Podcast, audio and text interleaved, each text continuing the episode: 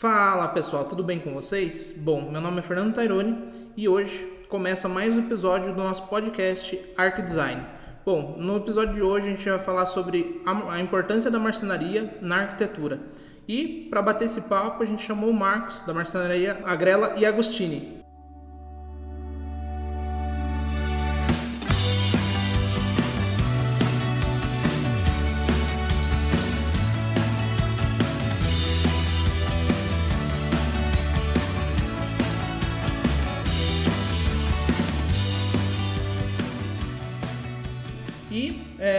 Começar esse bate-papo, vou perguntar para o Marcos como começou, né? Quais foram as primeiras dificuldades? É, conta pra gente aí, Marcos. Fala, Fernando. Vamos lá. Bom, a marcenaria ela começou em 2016, onde eu e o Robson tínhamos duas empresas distintas. O Robson ele tinha a marcenaria dele, onde ele trabalhava com um funcionário, ele vendia, produzia, administrava e entregava as obras. E eu tinha a minha marcenaria agrela, que eu na verdade era apenas um vendedor. Eu vendia a ideia para o cliente e terceirizava a mão de obra com marceneiros da cidade. Até que conheci o Robson, a gente acabou fazendo uma parceria bacana. E no início era muito mais, como posso dizer, fácil trabalhar, era eu, ele, um funcionário, eu vendendo, ele produzindo e entregando, até a gente ganhar escala e começar a aumentar a equipe da empresa. A maior dificuldade no começo, quando a gente iniciou a empresa, foi conseguir mão de obra. Porque esse ramo nosso, existem muitos profissionais, mas cada profissional tem sua forma de trabalho. Então é difícil manter um padrão de trabalho. E também a questão da credibilidade, porque quando você é novo no mercado, é difícil você conseguir fazer venda para qualquer cliente, eles sempre questionam. A gente já chegou a ouvir do cliente perguntar se você vai entregar o móvel, porque esse mercado nosso é muito queimado. Então, ao ponto de você fechar um projeto, analisar, fazer tudo pronto na hora do pagamento, seu cliente chegar para você e falar: Mas você vai me entregar de verdade? Posso pagar só na entrega? Nossa. Você não vai abandonar minha obra no meio do caminho? Porque, infelizmente, é, se você não tomou você conhece alguém que ou tomou canseira, um calote ou algo do gênero com marceneiro. Uhum. É uma pessoa que produz móveis planejados. E isso não é de hoje, isso é de muitos anos e acaba tendo essa tendência aí no mercado de sempre a pessoa ter esse pé atrás. É engraçado, quando eu levantei esse tema é, da importância da marcenaria na arquitetura, eu não imaginei que seria tão parecido, porque a maior dificuldade da arquitetura, principalmente voltado para a obra, é isso: primeiro, mão de obra, né? Então, a gente está falando de um montador. Às vezes tem dificuldade nesse sentido. Às vezes faz tudo certinho e precisa de um montador, gente firme, e chega lá e dá errado. Estou falando de, não só da marcenaria, estou falando de vidros, estou falando de espelhos. Tudo isso acho que é muito da, do cotidiano brasileiro, é uma coisa meio viciante. O pessoal da mão de obra parece que eles combinam. Não, grande, não todos, mas a grande maioria existe um problema, lógico. A gente fala assim que tem vários poréns que pode acontecer de o cara ficar doente tudo mais, mas tem gente que parece que faz de propósito. Né? Eu, na arquitetura, eu me cobro muito por prazo. Então, quando alguém chega aqui e me fala, oh, vou te entregar tal dia, e chega no dia e o cara não me entrega, eu já fico chateado. Eu já é um cara que talvez eu não conte depois. Então, é legal a gente já perceber que de cara tem uma certa conexão e dá para perceber também que vocês começaram uma junção de ideias, né? Quando você, você comentando comigo, é, parece que você juntou uma ideia que você tinha de, de um mercado legal, um mercado ideal, e o Robson, que é seu sócio, veio com uma, uma compartilhando a ideia deles e juntaram para uma coisa só. Isso, isso mesmo. Não, o mercado da, da construção civil em geral, ele tem muito disso. Acho que a cada 10 clientes que você atenda, não todos, quase todos conhecem que o mercado tem esse problema. Desde um pedreiro, de um serralheiro, um Sim. carpinteiro ou marceneiro, que no caso é, nossa, é o nosso, né, o nosso ramo de atividade. E assim, quando a gente começou a marcenaria, eu e o Robson, juntamos as duas empresas, né? O Robson tinha a empresa dele há quatro anos uhum. e eu tinha a minha quase um ano, quando a gente se conheceu.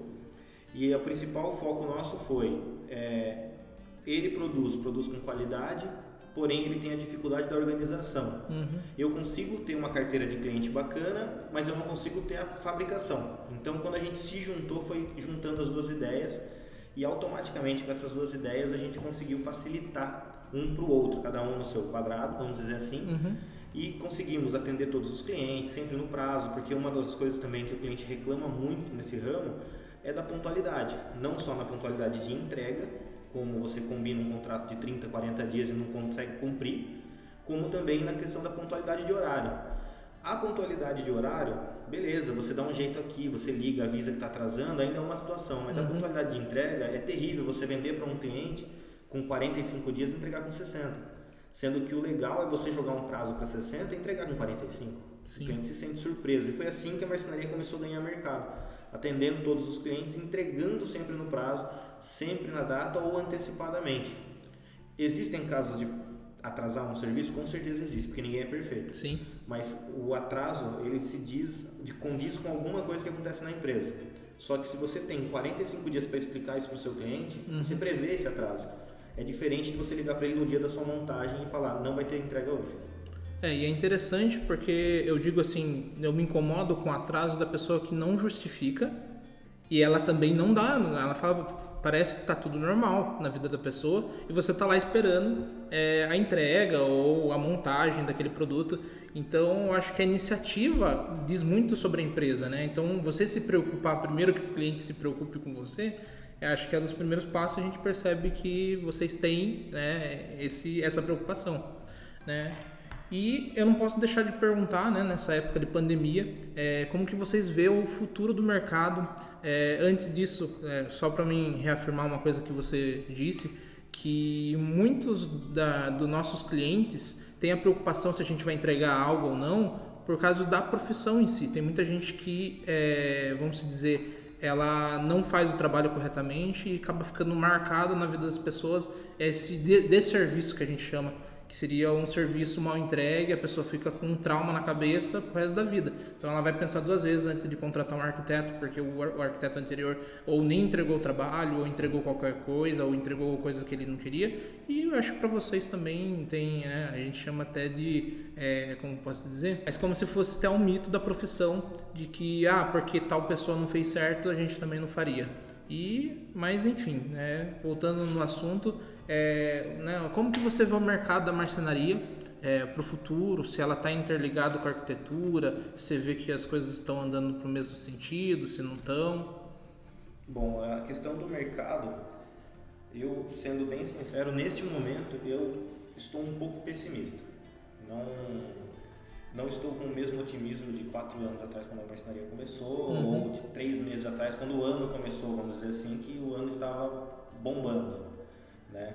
O que acontece é que assim, 2019 para nós foi o melhor ano da empresa. A empresa teve um crescimento de três vezes o tamanho dela em 2018, ou comparando a 2016, ela cresceu mais de oito vezes. Porém, 2020 começou com a mesma velocidade e infelizmente hoje a gente não consegue mais é, ter essa estimativa. Sim. O que acontece no mercado de marcenaria em específico é que o nosso produto ele não é um produto de extrema necessidade. Então, por ele passar a ser um produto de luxo, ele acaba ficando para trás. Então, em que sentido? Eu trabalho muito com produtos novos, uhum. fabricados do zero. Porém, agora com a pandemia, eu tive que abrir uma nova linha de trabalho que são as manutenções. Estou tendo que fazer o quê?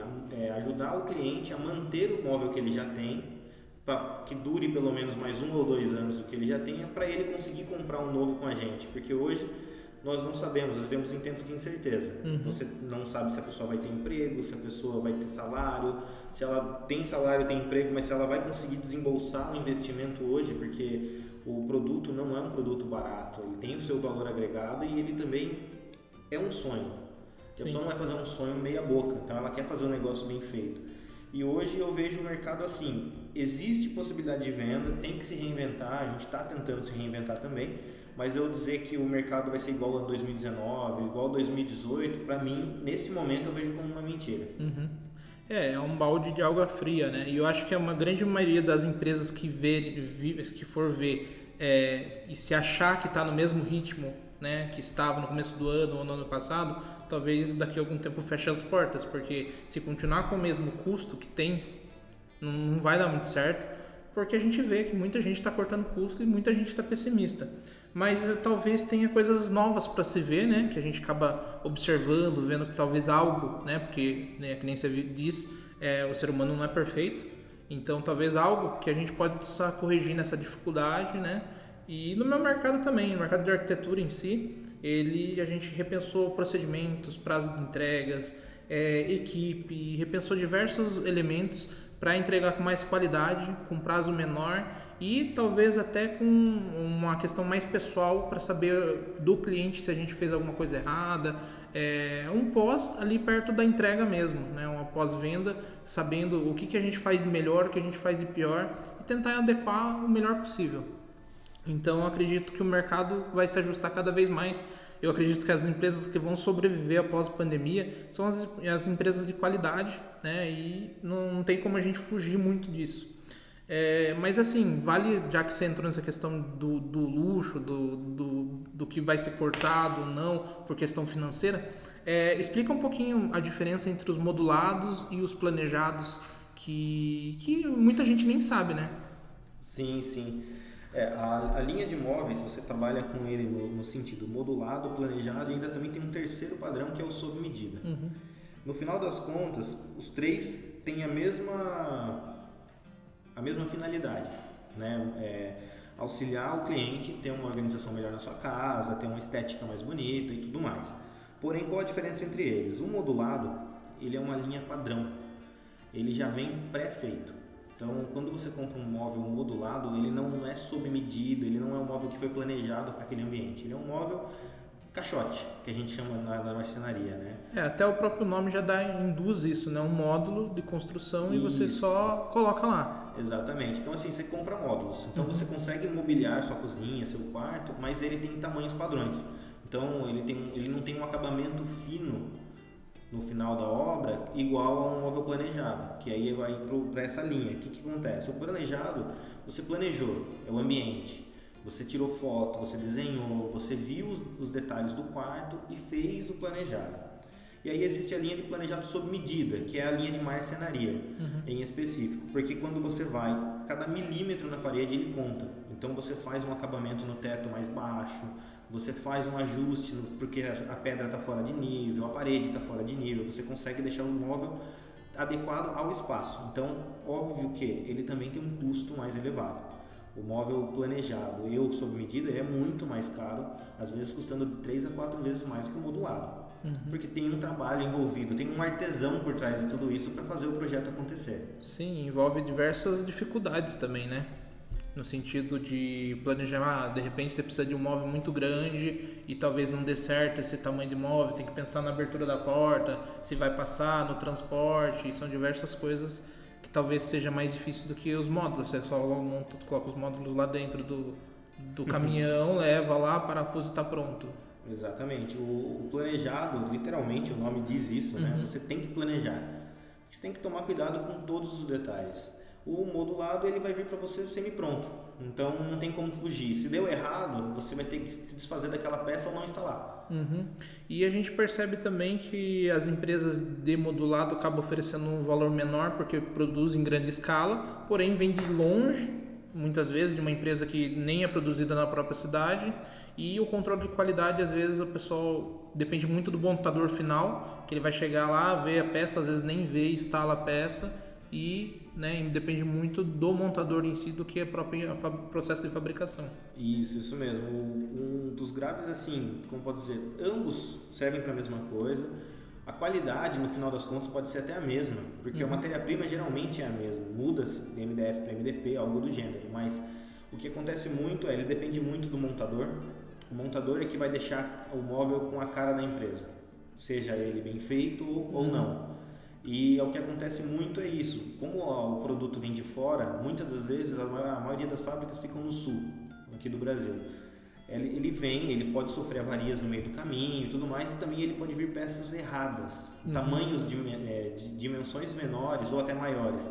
E aí é onde o cliente acaba tendo dor de cabeça, porque o, ele, a loja ela tem que trocar essa, essa peça para ela, porém a loja não tem fábrica. Sim. Ela industrializa fora.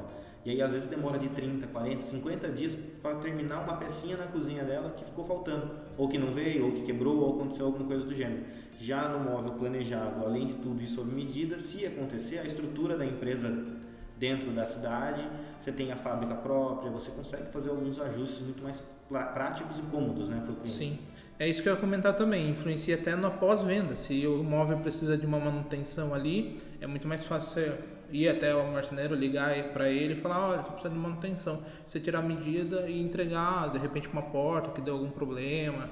É, então, melhor do que vir lá do sul, é, demorar, sei lá, 50, 60 dias, até mais, para entregar um outro móvel, enfim, assim vai. Já que você entrou no tema do MDP, MDF, enfim, tem outros né, modelos, é, fala um pouquinho mais né, qual que é a diferença. Muita gente nem sabe, às vezes compra um achando que é outro. Então, a relação MDP e MDF, é, na verdade, no fim das contas, é a mesma coisa, né? Mas assim, cada um tem a sua particularidade entre o que é melhor, o que é pior. Existem mitos, né? Tem uhum. gente que fala que o MDF é melhor, tem gente que fala que o MDP é melhor, e assim vai aquela discussão eterna. É, o que acontece muito é que assim, 99% das marcenarias trabalham com MDF. 99% das lojas trabalham com MDP. Uhum. Porém, de um tempo para cá, as lojas começaram a mesclar MDF com MDP, porque o MDP tem as características dele de vantagem, ele é mais leve, uhum. ele tem uma situação. O MDF é um pouco mais pesado, só que o MDF ele suporta mais o parafuso, ele tem alguns detalhes mais interessantes.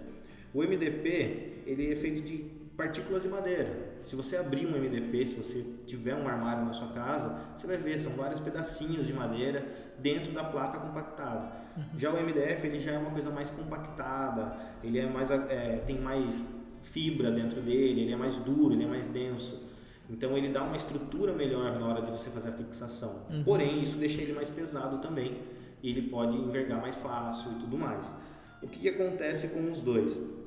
Você trabalha com MDF ou MDP, se for bem feito o serviço, os dois vão ter durabilidade. O problema do MDP, por exemplo, é quando você coloca ele em portas de armário. Hum. Com o tempo, começa a esfarelar. O parafuso, você desmontou e remontou seu armário, por exemplo, uma ou duas vezes, ele começa a esfarelar. Muitas das pessoas têm armários antigos em casa que acontecem isso. Uhum. E não é porque ele era antigo, é porque o produto dele de instalação é esse. Já o MDF ele já não acontece isso. Porém, com o tempo ele acaba empenando mais, mais fácil, né? envergando a madeira com mais facilidade. E além deles existem o aglomerado, o compensado, o compensado uhum. naval, que são outras modalidades que também dá para se trabalhar mas elas fogem um pouco do padrão, porque o custo delas acaba sendo mais elevado e as pessoas já dão uma desistida, porque o MDF já é um padrão muito bacana. É, o pessoal, inclusive eu fiz algumas perguntas no Instagram, uma das perguntas foi sobre o compensado, que, por que, que ele, ele dá a entender que ele saiu um pouquinho do mercado, dando lugar ao MDF ou MDP na, na grande maioria das vezes. É, dá para explicar por que, que saiu um pouquinho da área o compensado? O compensado, ele na verdade, o que, que acontece? O problema dele é que ele demora muito para ficar pronto. Hum. Então, assim, o MDF ou o MDP, quando você compra, ele já vem pré-fabricado para você. Uhum. Ele tem altura padrão, né, que mede em torno de 1,80 a 2,70. Isso tanto MDF quanto MDP, ele já vem nesse tamanho. E ele já vem com uma película nele. Ele existe a, a forma crua dele, né, que é uhum. aquela bege, ele tem a cor da madeira mas ele existe as estampas já prontas. Então, quando você passa na serra, você já corta a peça, ela já sai pré-acabada. Só uhum. precisa fazer o bordeamento dela e a montagem. O compensado, o que, que acontece com ele? Além de ele ser uma madeira mais resistente, que chega a ser até melhor do que o MDF, do que o MDF o MDP nesse sentido, só que ele vem cru para você. Então, além de você fazer todos os cortes, recortes, você ainda tem que formicar ele. Você vai ter que aplicar melanina né? Não vai ser uma melanina industrializada. É você que faz todo esse processo, demora, é chato de fazer porque é um trabalho mais muito... artesanal. Exatamente. Ele é muito artesanal. Antigamente era só feito assim. Uhum. Então, quando ele perdeu o mercado, foi por causa da agilidade. É a, industrializa... a industrialização do mercado Isso. mesmo, né?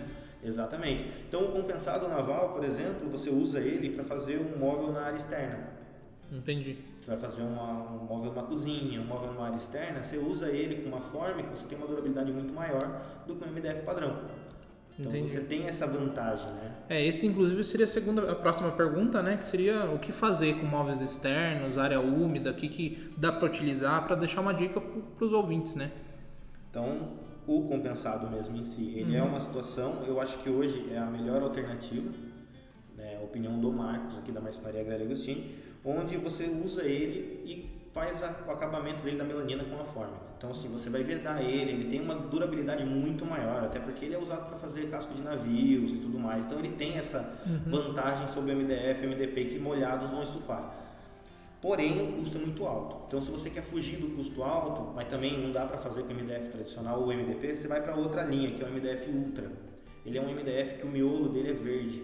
Ele tem um hum. acabamento, ele tem um, um produto químico diferente nele para identificar e ele tem uma facilidade para durar mais. Não quer dizer que ele é a prova d'água, uhum. mas ele dura mais, ele tem uma áreas, resistência. Áreas úmidas seria o ideal. Ele seria o ideal. Então, assim, Melhor, hoje, mais barato do que o compensado. Bem mais barato. E a, a produção também a produção mais elaborada. É mais elaborada. Então, por exemplo, há mais ou menos uns dois anos atrás, você só trabalhava com a cor branca uhum. quando você ia fazer um produto desse. E, ou cru, para você uhum. aplicar a fórmica. Hoje, eles já têm uma linha de pelo menos umas 20 tonalidades já nessa cor. Então é mais fácil. Hoje você consegue buscar uma cor titânio e consegue encontrar titânio também em MDF Ultra. Então você vai fazer um gabinete de pia, na parte interna dele, você vai lá e usa um MDF Ultra. Mas na parte superior você não precisa, porque ele não vai ter contato com a água. Então ajuda, um banheiro, uma lavanderia. Ele é um pouco mais caro, mas também não, não perde a qualidade do móvel, mas também não chega ao ponto de um compensado que é mais pesado. Mas a, du a durabilidade aumenta bastante a durabilidade aumenta. Vamos dizer assim que pelo menos 30% do comparado ao MDF. Estou falando bem baixo. Uhum. Nossa, bastante coisa, bastante diferença para a gente está falando em anos aí, Isso, é muitos dá uma anos. Diferença. A gente já fez um teste na marcenaria com, um, uma chapa de MDF tradicional e um pedaço da chapa de MDF Ultra. Deixamos os dois na água. O MDF tradicional em dois dias ele estava uma bola quase já. Nossa. E o MDF Ultra ainda estava na mesma situação. Demorou pelo menos uma semana para ele começar a estufar, mas ele estufou bem pouco comparado ao outro. Ele tem essa durabilidade, isso porque a gente deixou ele submerso. Imagine num tempo, mesmo que você derrube uma água, mas se você passar um pano ali na hora, ele vai durar por muito tempo. É, eu costumo dizer para as pessoas, eu, né, voltado para arquitetura, é, construção em, em, madeira em si, a gente percebe que o problema da madeira nem é molhar a madeira, mas muitas das vezes manter ela molhada. Então, de repente, derruba uma água ali, você passa um pano e está tudo resolvido. Agora, se você fica ali molhado por muito tempo, vai apodrecer, independente de que qual madeira for, e também depende do tratamento que vai ter, adotar essa madeira, se ela vai ter uma resina, se for exposta ao tempo, algo do tipo assim. Isso voltado para arquitetura. Mas a gente vê que a madeira se comporta desse jeito. Se ela ficar com a água empoçada ali, ela, qual for na madeira vai apodrecer, é, independente do tempo, independente né, do prazo que a gente está falando mas vai apodrecer, é madeira, não tem, não tem para onde correr. Então a gente percebe que a madeira ela tem seus cuidados, né? Tem a sua, é, algumas coisas que tem que se precaver, mas a gente não tem que se preocupar porque vai, ah, vai colocar MDP, MDF, depende do uso, do que você vai usar, né? Então a gente percebe que esse mercado, principalmente de MDP, MDF, é, cada vez vai ganhar mais mercado do que os compensados pela demanda mesmo. Você consegue atender mais rápido do que anteriormente, né? E é, você pode citar alguma tendência que você tem percebido, alguma coisa que acho que o público não, não conhece ou não está muito é, antenado com, essa, com essas novidades para o público?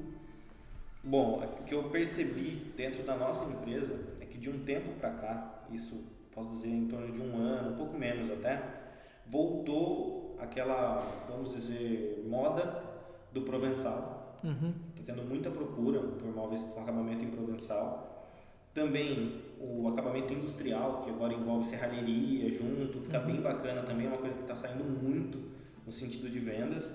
LED com iluminação, não, não perde não perde para ninguém, todo mundo tá colocando. É, o LED ele tá famoso, então tudo que é lugar, se não tiver LED, parece que não tem o charme. Exatamente. Então tá aparecendo muito uma coisa que estão procurando na marcenaria, isso a gente está começando a criar o hábito de implementar isso também nos projetos, são pias em madeira. O pessoal está fugindo um pouco da linha de granito, mármore, está começando a querer fazer em madeira, com cuba de, cuba de fazenda, aquelas coisas mais diferentes. É engraçado perguntar, né? ainda bem que você entrou nesse assunto, eu ia até colocar nas perguntas e acabei esquecendo.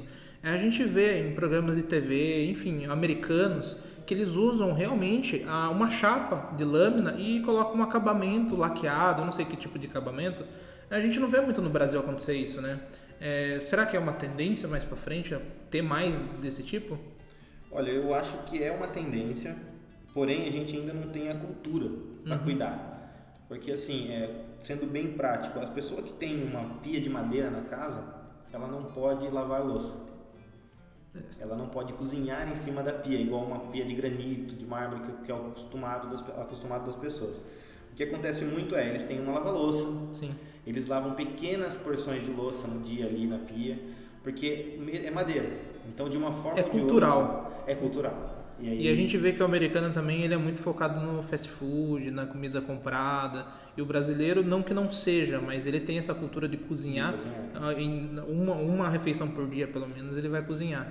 Exatamente. E assim, a pia ela é muito bonita, o acabamento é bem feito, mesmo assim.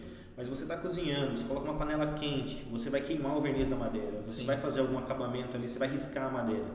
Você está com algum problema na pia e vazou água. Infelizmente, pode ser a madeira que for, vai dar problema também. Sim. Então é uma coisa cultural. O ideal continua sendo hoje em dia no Brasil mármore e granito. Porém, é uma tendência colocar essas pias de madeira, porque o acabamento provençal e as pias de madeira hoje vem tudo dos Estados Unidos de novo. Os Então- irmãos à obra, por exemplo, é um Uma coisa canal que que. É, então, isso eu comentei por causa do- dos irmãos à obra. Mas uma coisa que eu tenho visto na arquitetura, o pessoal usar porcelanato para fazer pia. Será que combinar as duas coisas não valeria muito a pena? Que seria o acabamento do porcelanato com a estrutura da madeira? Porque eu vejo o porcelanato, às vezes, por exemplo, se você derrubar uma peça, uma faca de ponta no porcelanato, ou ele vai lascar ou ele vai trincar. Se tivesse uma estrutura melhor embaixo, que muitas vezes eles só colocam porcelanato, não sei se você já teve essa oportunidade de ver de pias de porcelanato, cubas de porcelanato. É, enfim, eu vejo essa fragilidade. Talvez seria um ideal combinar os dois trabalhos para alinhar essa situação. É, a gente já trabalhou com algumas pias de porcelanato. Eu, sendo bem sincero, eu sempre tive medo de todas as vezes que nós fizemos instalações de armários embaixo de pia de porcelanato, porque ela é muito frágil. Assim, pelo menos ela aparenta ser muito frágil. Sim, é porque é só uma mão francesa, aparentemente, pelo menos as que eu vi, né? Não sei se, se alguém tiver uma coisa mais elaborada e mandar pra gente, talvez a gente pense diferente, mas eu vi dessa forma também, só uma mãozinha francesa, o tamanho do porcelanato vem sendo o vão, O e a gente da espessura de um piso. Sim, e o porcelanato hoje em dia a gente está falando, mas ele tem, ele tem uma espessura maior, uma gramatura maior, porém não impede que uma faca caia de ponta. Pode acontecer né, na cozinha ou de repente você vai bater ali e acaba trincando, a gente vê uma facilidade. Inclusive vários clientes me perguntam se seria legal e eu aconselho fazer, e acabo orientando eles assim, é, talvez para um banheiro, para um lavabo que não tenha tanta é, uso assim diário ou que você talvez não, não deixe muitas coisas em cima, que dê esse perigo a mais de derrubar algo, tudo bem, coloca. Agora, de repente, numa área gourmet, numa cozinha, muitas das vezes eu falo para os clientes optando pelo não, ainda utilizar a- o mármore, porque vai ser mais durável no sentido, mas lógico, depende do uso dele. Agora, você vai, não, eu, eu vou ter esse cuidado, aí é a escolha do cliente, mas ainda eu vejo que o porcelanato tem essa dificuldade para bancadas. Então, realmente, eu tenho medo também quando, quando eu vejo uma situação. Não, eu tenho, eu tenho bastante medo. Já vi muitos, muitos serviços bem feitos de porcelanato que fica perfeito mesmo o acabamento. Porém, a estrutura comparado a uma madeira ou comparado a um mármore é diferente. Sim. Acaba se sofrendo essa, essa dúvida, né? E uma outra questão que eu acho que vai ser tendência, que já vem como tendência, mas agora é de verdade mesmo, são os móveis multifuncionais. Ah, é? Esse sim, eu posso dizer para você que é uma tendência de mercado futura, com automação, alguma coisa do gênero. Porque hoje, cada vez mais, os espaços diminuíram em vez de aumentar. Sim, Então, você vai pegar apartamento estúdio, é um ovo. é Só que você consegue projetar e transformar ele num baita de um apartamento. Só que para isso você tem que ter móveis funcionais. Você tem que saber fazer. É um sofá-cama, é um sofá que vira estante. Ele tem toda a automação do projeto. Esse é um, um nicho de mercado que, por exemplo, nós ainda não conseguimos trabalhar. Nós já fizemos parcerias com algumas empresas de automação, mas ainda assim não conseguimos chegar ao ponto de um custo-benefício, porque acaba ficando muito caro o produto final e não é o nosso foco nesse momento. É engraçado que o nosso próximo convidado, se tudo der certo, vai ser sobre automação. É bem curioso falar Opa. sobre isso. Mas é, é legal é, ver que o mercado brasileiro está evoluindo. A gente vê automação, é, pelo menos pela internet, né? É, americana, Europa, elas utilizam há um bom tempo essa automação porque o custo de vida por metro quadrado fora do Brasil é até maior que é no Brasil. Então, quanto menor você ter um estúdio, por exemplo, é, acaba sendo mais vantajoso para quem, dependendo, lógico, da, da rotina da pessoa, mas é, acaba sendo mais vantajoso pelo fato de você não pagar tanto por aquilo, você ter tudo que você precisa ali e você consegue recolher a cama, você consegue fazer uma mesa que dobra assim, assim assado, que trabalha junto com a iluminação, que trabalha junto com diversos elementos. Só que infelizmente no Brasil a gente ainda tem essa questão que influencia muito, que é os, o custo. Às vezes você economiza na casa, você gasta nos móveis. Não seja ruim, mas acho que é demanda. Quanto Exatamente. mais tiver demanda, talvez reduza os custos e se aumenta-se a demanda, né? É, bom, aí já entra um outro assunto que arquiteto inventa demais, porque eu acho que, eu particularmente acho que inventa até demais e eu não acho ruim, mas eu deixo para vocês. eu vou me comprometer aqui. bom, vamos lá. É, arquiteto, em parte, sim. É, existem muitos projetos que vêm para nossa mão que sim, tem muita firula, vamos uhum. dizer assim. Mas esteticamente falando, e a ideia do projeto é muito bacana. É que o problema é que às vezes a gente não consegue pôr em prática tudo o que ele colocou no projeto. Então ele, às vezes ele faz um painel e põe uma peça suspensa, ou às vezes não tem o painel e ele vai lá e coloca uma peça suspensa. Como vai ser a fixação dessa peça? É, às vezes no desenho a gente consegue aceitar tudo. E isso é bacana, Sim. o desenho fica lindo. Só que o duro é depois a gente sentar com o cliente e analisar e falar, viu, essa peça não tem como colocar. A não ser que eu ponha um cabo de aço, coloque uma, uma situação na parede, sua parede é de gesso, ela não vai suportar, a gente tem que rasgar a parede e colocar uma estrutura interna. E isso tudo às vezes acaba acontecendo, mas por, por uma questão mesmo assim de ajuste de projeto. Então, às vezes, acaba acontecendo isso. Mas você acha que os arquitetos inventam? Ou você acha que eles necessariamente eles não têm um conhecimento para isso? Porque eu acho que cada profissão ela tem uma, uma coisa específica.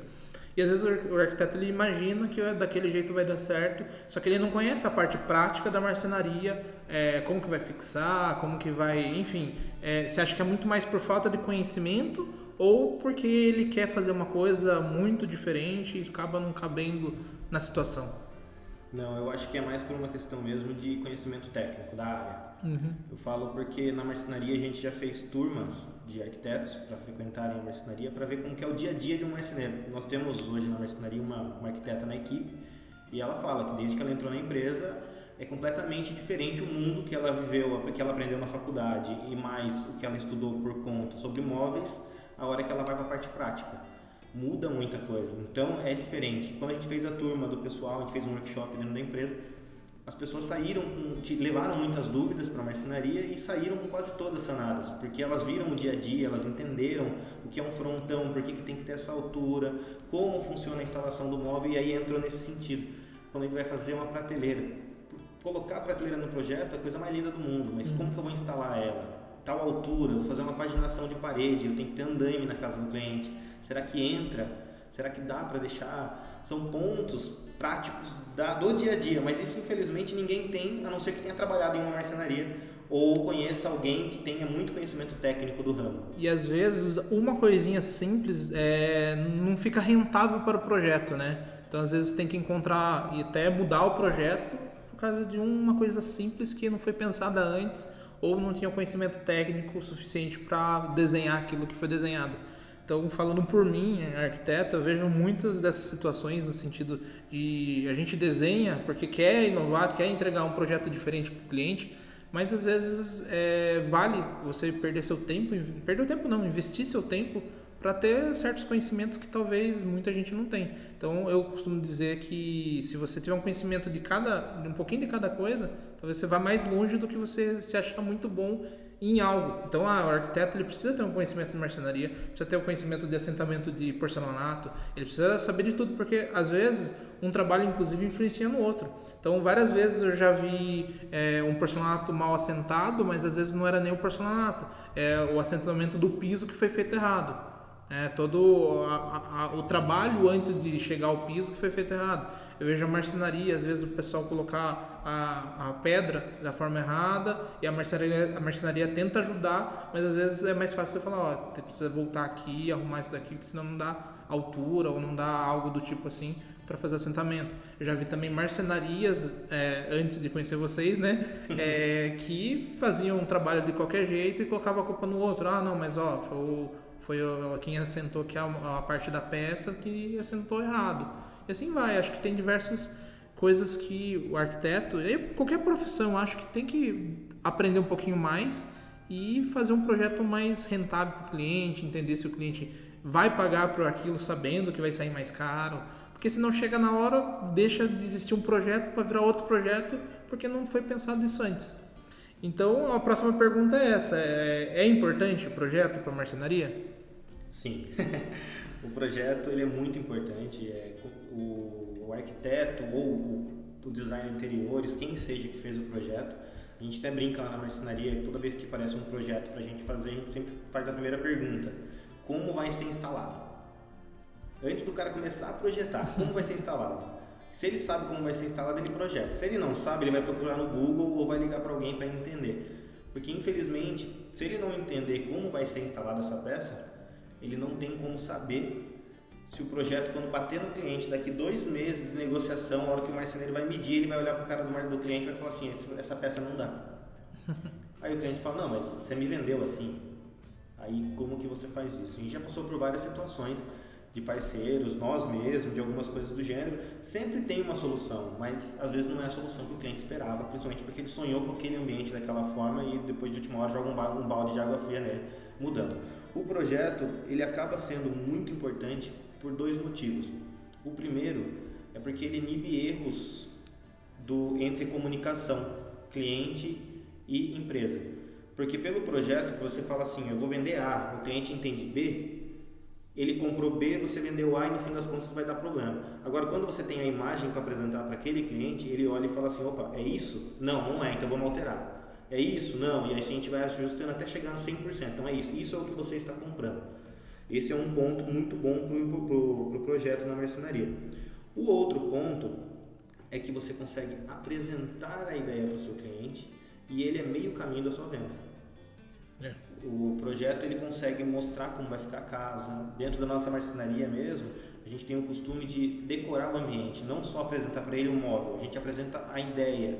E nisso, você, o cliente, às vezes já chegou o caso do cliente pedir para alterar uma cor de parede, ele falar que tem um quadro específico na sala que ele quer deixar e a gente coloca no projeto. Então ele vê o ambiente 100% como vai ficar e dá uma outra dimensão de como é a casa, do que você está conversando. Ele tem que imaginar ele vivendo naquilo ali, né? Porque às vezes o móvel é só uma parte daquilo, né? Então o projeto, na verdade, ele serve para diversas coisas, como planejamento da vida da pessoa. Ela começa a se pensar lá dentro, uhum. planejamento de como que você vai produzir e montar o móvel lá. Inclusive é importante você, é, quem for fazer o projeto, se não voltado para a marcenaria, mas quem for fazer o projeto, projetista, arquiteto, design interiores, é ver a questão hidráulica, elétrica, porque às vezes a gente só mede e pronto. E, e, às vezes não é o suficiente. Se você for lá e colocar numa altura que vai furar um cano, como que vai colocar? Então tem que se pensar em um pouquinho de cada coisa, de cada coisa, né? E além disso ajudar o, o outro profissional, né? uhum. E antes de você fazer toda uma elaboração lá, chega na hora, não tem aquela situação que foi pensado e às vezes você, né, a marcenaria não tem culpa nenhuma, mas por estar tá entregando o produto, acaba tomando também, né, do cliente. Vixe, isso aí é de praxe. a gente, o marceneiro, eu costumo dizer assim, que a gente é o último prestador de serviço que entra na casa do cliente. Então a gente só entra antes da mudança. Isso quando a mudança já não entra antes da gente mesmo, porque o cliente está com pressa de mudar. E aí é quando o cliente já está sem paciência, já está sem dinheiro, ele já está no limite da obra, passaram vários prestadores por lá e a gente tem que fazer o nosso trabalho, entregar bem feito, saber lidar com a situação. Deu certo. Então, beleza, o que, que deu de certo nesse projeto? Isso, isso, isso, ótimo, vamos manter. Mas o que, que deu de errado? Isso, isso, isso, então vamos ajustar, porque também tudo que a gente está conversando hoje não é da boca para fora, a gente passa por isso no dia a dia.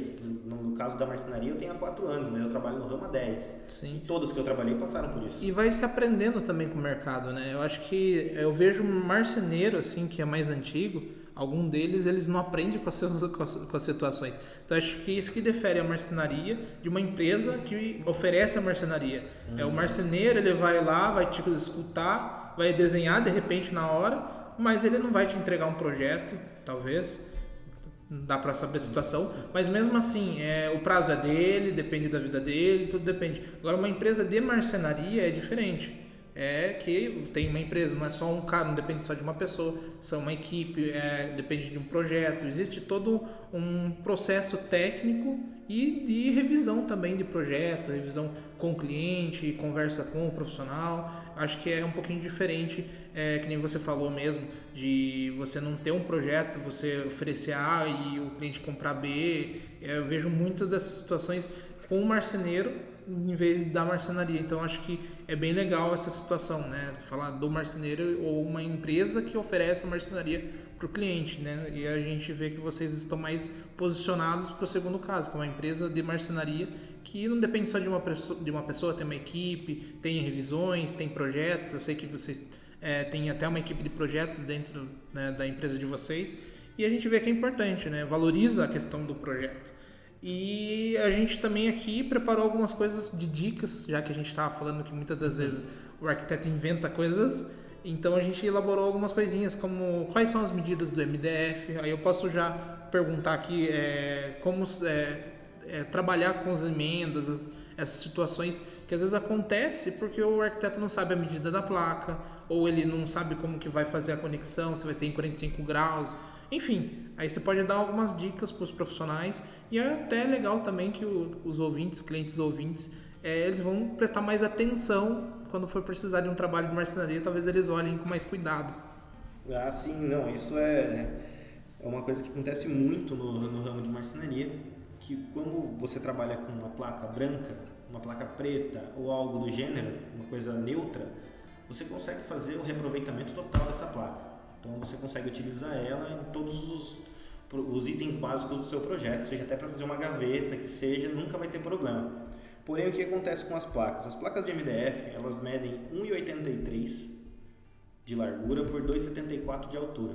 Eu costumo arredondar o número para 1,80 por 2,70 porque ela sempre vem um lascado, vem uma batida, então você tem que limpar ela na serra para tirar o excesso e acaba deixando com esse tamanho. E com esse tamanho, às vezes você não consegue, você vai fazer uma paginação numa parede. Parede tem 2,80, já vai dar uma emenda de 10 centímetros. E às vezes essa emenda de 10 centímetros ela vai ficar super perceptível.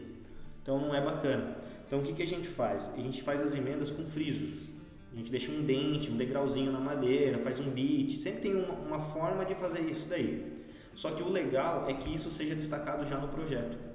Porque quando você faz o projeto com a parede inteira, sem emenda, sem nada, o cliente imagina que vai vir tudo daquele jeito.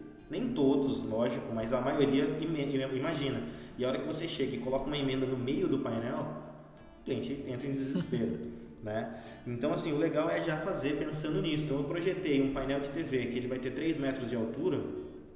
Legal, vão duas placas e meia. Então, vamos dividir em três placas iguais, já coloca a emenda no lugar certo e faz esse reaproveitamento.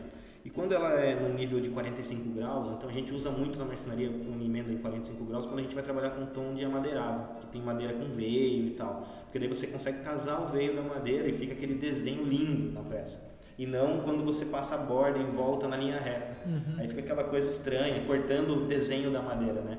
E hoje em dia nós temos fornecedores com catálogos exorbitantes, com madeiras diferentes, uhum. desenhos diferentes, que tem coisas maravilhosas. Só que se não souber usar isso na, na, linha do projeto e também na linha de execução, aí eu vou mais além, que aí entra um pouco na linha do marceneiro e da marcenaria, né, como você falou, Fernando é, às vezes a pessoa pega o projeto, ela só quer cortar e, ganhar, e receber por isso. Ela não está se preocupando com o que vai acontecer na casa do cliente, com a estética do móvel. E às vezes ao contrário, o cara pega, ele olha, ele presta atenção, ele vê que, oh, isso aqui eu sei que o cliente pediu dessa forma, mas eu posso dar esse plus para ele, fazer esse acabamento em 45 graus que é mais sofisticado e entregar o desenho do projeto na mão. Só que nem sempre sai do jeito certo. Muitas das vezes você vai chegar na casa do cliente e vai ter veios de, de madeira na horizontal e na vertical no mesmo projeto. Então, assim, é difícil. É óbvio também que tem custo. Uhum. Né? A gente fala assim, quando a gente vai casar os veios da madeira, você pode ter certeza que o projeto fica no mínimo 20% mais caro. Porque exige tempo do marceneiro para fazer a separação das peças e casar os veios. Uhum. Exige também a mão de obra, que é mais trabalhosa, e o custo de mão de obra. De, desculpa, o custo de matéria-prima. Sim. Que a matéria-prima aumenta. Em vez de você gastar uma placa para fazer o projeto, você vai gastar duas. Mas eu acho que isso é muito do mercado. Qualquer mercado, você vai comprar um iPhone, você está comprando estética também, enfim, material, é, você paga um pouco mais caro por isso, né? Aí depende do cliente também, se ele vai querer ou não. E acho que ele tem a opção dele escolher sim ou não. É, e ele sabendo que vai pagar mais, um pouquinho mais caro. Mas aí depende, né? Como que o cliente quer. Ah, ele não se importa com, essa, com esse casar veio, é, os veios da madeira ou não, enfim. Mas eu acho que é super interessante ter esse cuidado, de imaginar esse cuidado. Tem gente que só monta e pronto. Então é, é um problema a mais. É, e a questão que acho que é uma das últimas questões aqui é se tem né, um cuidado extra depois da montagem, se tem a limpeza específica, uma limpeza específica no MDF que ninguém sabe. Então tem muita gente que só limpa com qualquer coisa todo dia e pronto. É, esse aí é um caso de praxe, né? É, na nossa página na internet tem algumas dicas, sempre a gente uhum. posta lá e tem lá falando como que é a limpeza, o que, que é o ideal. Então, mas a limpeza ela funciona assim. Dentro da marcenaria, a gente trabalha muito com thinner e querosene. É uma limpeza pesada, porque as peças a gente rabisca, a gente escreve nelas, faz marcação e tal. Então, é uma limpeza pesada do móvel. Na casa do cliente, no dia de montagem, a gente usa a mesma, a mesma solução, mas ela já vai mais limpo, então é uma coisa rápida uhum. e acabou. Porém, para o cliente, qual é a dica que a gente dá? Porque também ele não vai ficar com um pedaço de querosene, um pote de querosene na casa dele, um vidro, alguma coisa do gênero, ou thinner. O cheiro é muito forte. Pouco né? passa tanto que bota fogo, é, né? perigoso. Então, o que a gente indica? Que não utilize, por exemplo, lustramóveis. Isso amarela o seu móvel, ele vai estragando com o tempo, vai manchando. Veja, é, dá para ser limpo, só que é igual a água. Você limpa uma vez, você limpa duas, você limpa três, na quarta vez ele já começa a perder a cor, a água começa a estufar seu móvel, então não é bacana. Então o que a gente sempre indica? Para um móvel, em geral, um sabão de coco neutro. Você compra ali um sabão de coco neutro líquido, passa num pano úmido, ele mantém até o branco por mais tempo. Ou você pegar um pano úmido com álcool. O álcool 70 ele ajuda bastante também na limpeza e sempre de preferência passar de forma uniforme. Você passa um pano seco, um pano úmido e um pano seco em seguida. Você tira até as próprias manchas que ficam na marca de mão, marca, marca de dedo, mão, a hora que a pessoa pega, ela encosta uma roupa, fica manchado. Tudo isso sai com essa solução. De tudo, também ainda tem o limpa-vidros. Também ajuda a limpar o móvel, por incrível que, que pareça, porque ele tem uma composição nele que ajuda a limpar o móvel. Só que ele é mais caro do que um álcool, ele é mais caro até que um sabão de coco. Então, é. avalia Mas às vezes já tem ali para limpar um vidro, já aproveita e limpa a, a bancada, né? Ou algo do tipo assim. Mas a gente percebe que a grande maioria usa lustramóvel ainda, né? Infelizmente sim. é costume, é cultura. Mas eu acho que era ainda para os móveis compensados ainda que tinha, o pessoal passava só uma resina, não sei como que é o meio de fabricação, mas é, para manter a característica, a cor do móvel, por causa desse amarelado da madeira.